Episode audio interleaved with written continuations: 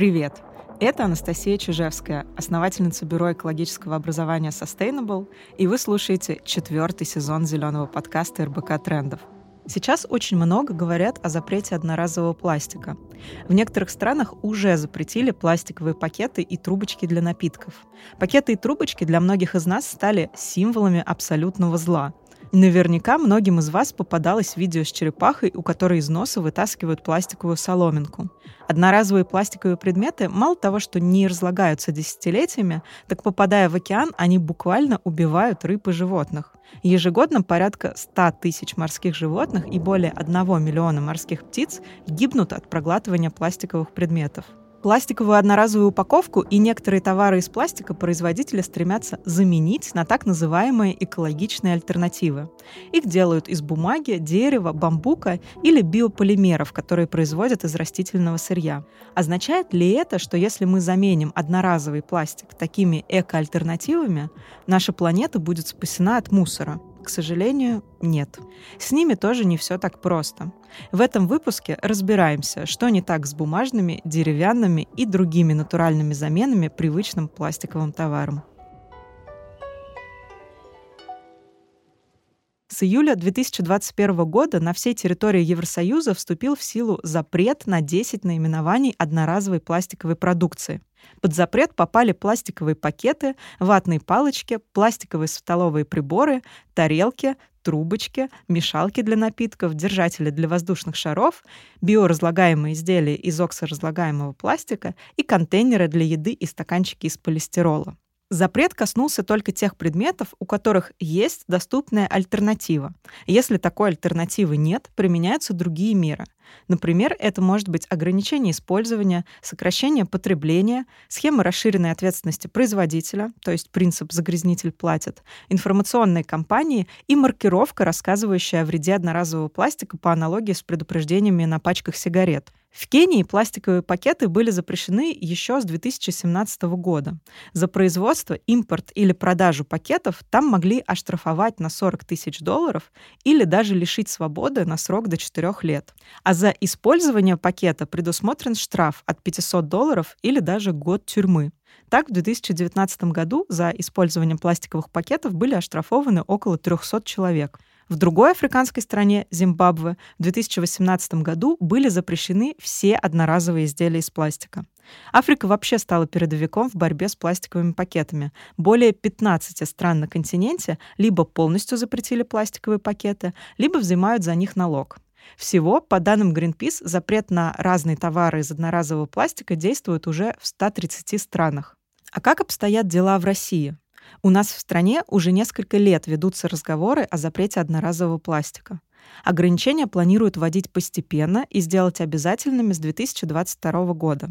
По оценке вице-премьера Виктории Абрамченко, которая курирует в правительстве вопросы экологии, запрет на пластик позволит вдвое снизить объем захоронения отходов на полигонах. Сейчас в России перерабатывают около 10% твердых коммунальных отходов, а остальные 90% вывозят на полигоны и свалки. При этом глава Минпромторга Денис Мантуров в сентябре 2021 года заявлял, что отказаться от одноразового пластика к 2024 году невозможно, так как производители полимерных материалов понесут колоссальные убытки, и это ударит по экономике. Сейчас предлагается запретить производство 28 категорий одноразовых пластиковых товаров. Перечень разработало Министерство природы.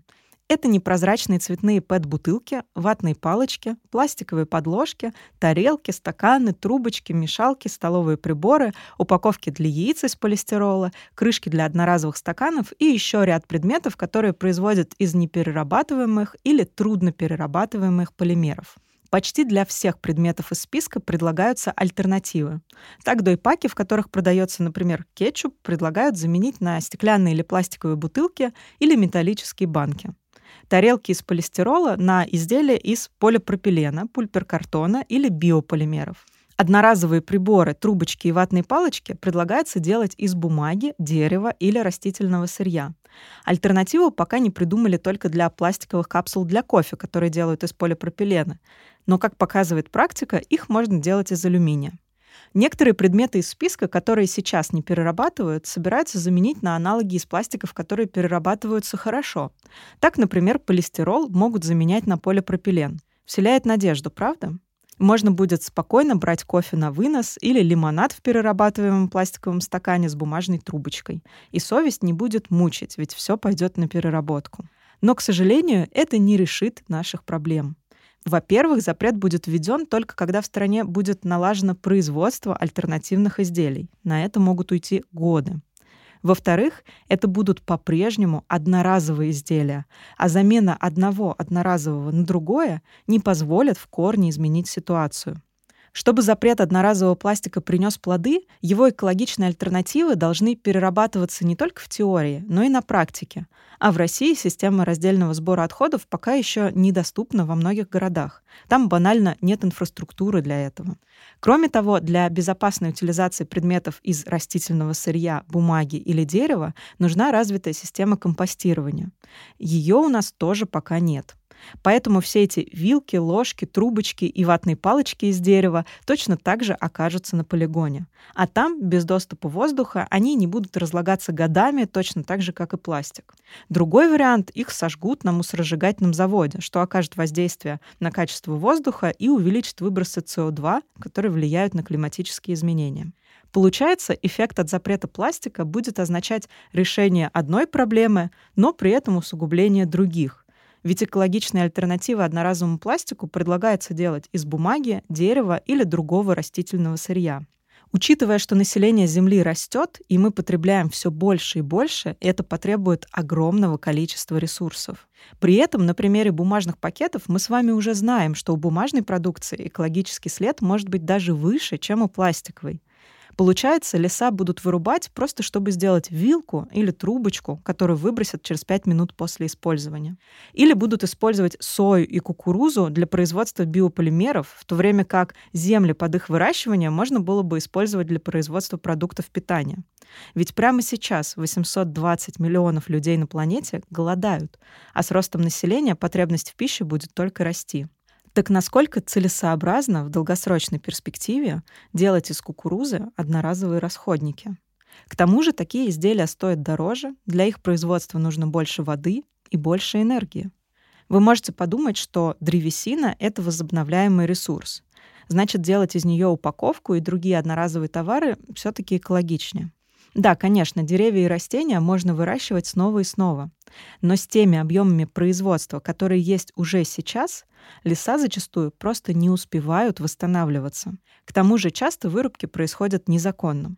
По данным Института мировых ресурсов, в среднем по миру сокращение лесных площадей на 26% связано с лесозаготовками — в России, Южной Азии и Китае эта цифра составляет 38%, в Северной Америке — 48%, а в Европе — 95%. Но леса вырубают не только для заготовки древесины и производства целлюлозы. Леса вырубают и под сельскохозяйственные поля, в том числе, чтобы выращивать ту самую сою и кукурузу, из которых производят как бы экологичные пакеты и трубочки. Особенно сильно от расширения пашин страдают леса в Африке и Латинской Америке. Даже если на месте срубленных деревьев посадят новые, это не отменяет ущерба для экосистемы. Во время вырубок все равно страдают и погибают животные, которые живут в лесу, уничтожаются грибы и растения. В случае запрета на одноразовый пластик, чтобы удовлетворять спрос на производство бумажных изделий, будут вырубаться все больше и большие площади лесов. Уже сейчас только на одни бумажные стаканчики каждый год в России уходят 32 миллиона деревьев. И масштабы будут только расти.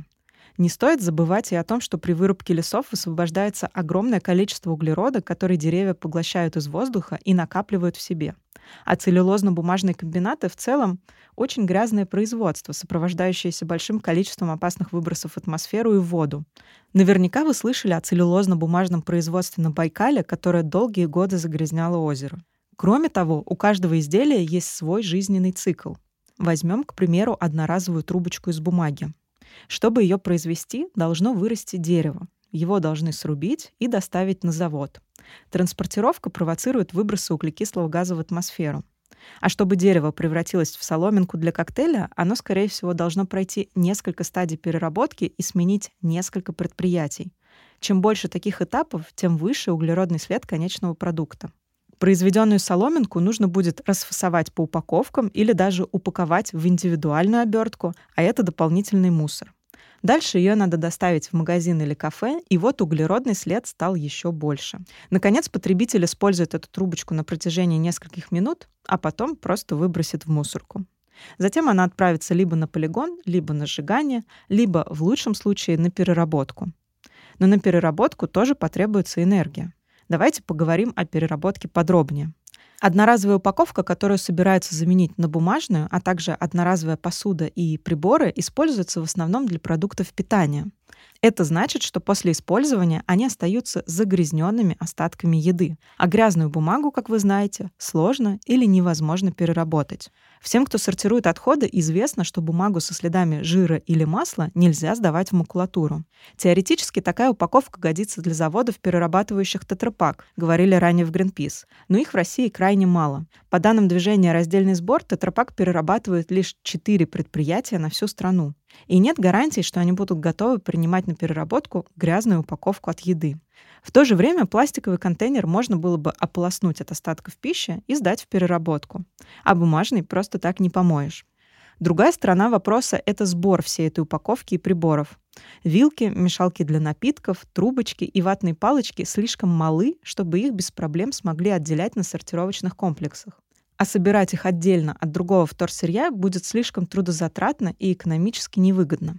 Если кафе и смогут установить контейнеры для таких предметов, то как быть с приборами и упаковкой из доставки?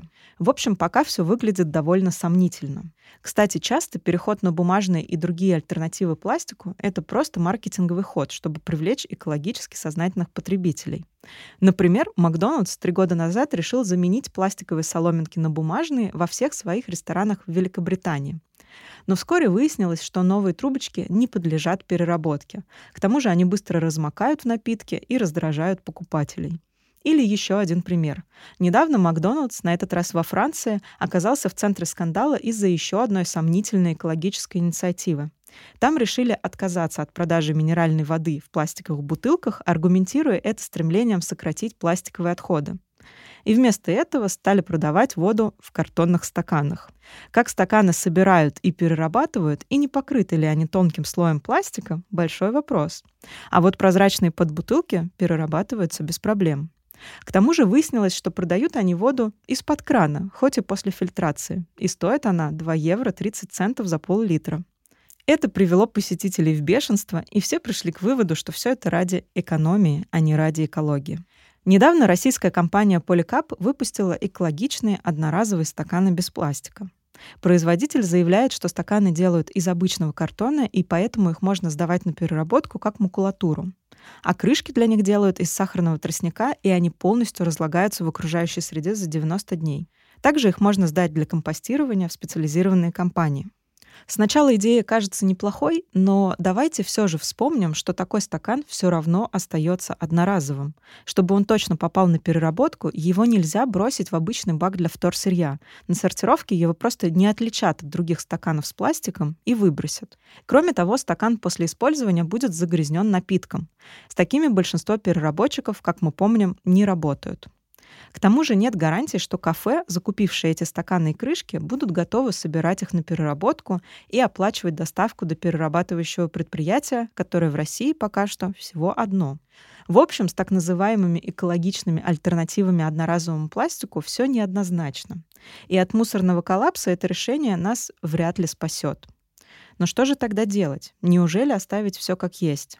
Верное стратегическое решение — отказываться от одноразового вообще. Не надо искать одноразовую замену тому, что можно заменить многоразовым или от чего вообще можно отказаться. Например, многие продукты и товары можно покупать на развес, а значит в свою тару. Сейчас в России в свою упаковку можно продавать сыпучие продукты через дозаторы, а также то, что нужно будет помыть или термически обработать. То есть теоретически купить в свой контейнер мясо, рыбу, овощи или фрукты можно, а вот салат и готовые блюда из отдела кулинарии уже нельзя. Поэтому в первую очередь торговым сетям следует развивать опции для продажи в свою тару и напоминать покупателям о такой возможности. Пока в некоторых сетях можно встретить разве что фруктовки, такие многоразовые мешочки для овощей и фруктов. Но продавать без упаковки можно не только еду, но и бытовую химию или косметику.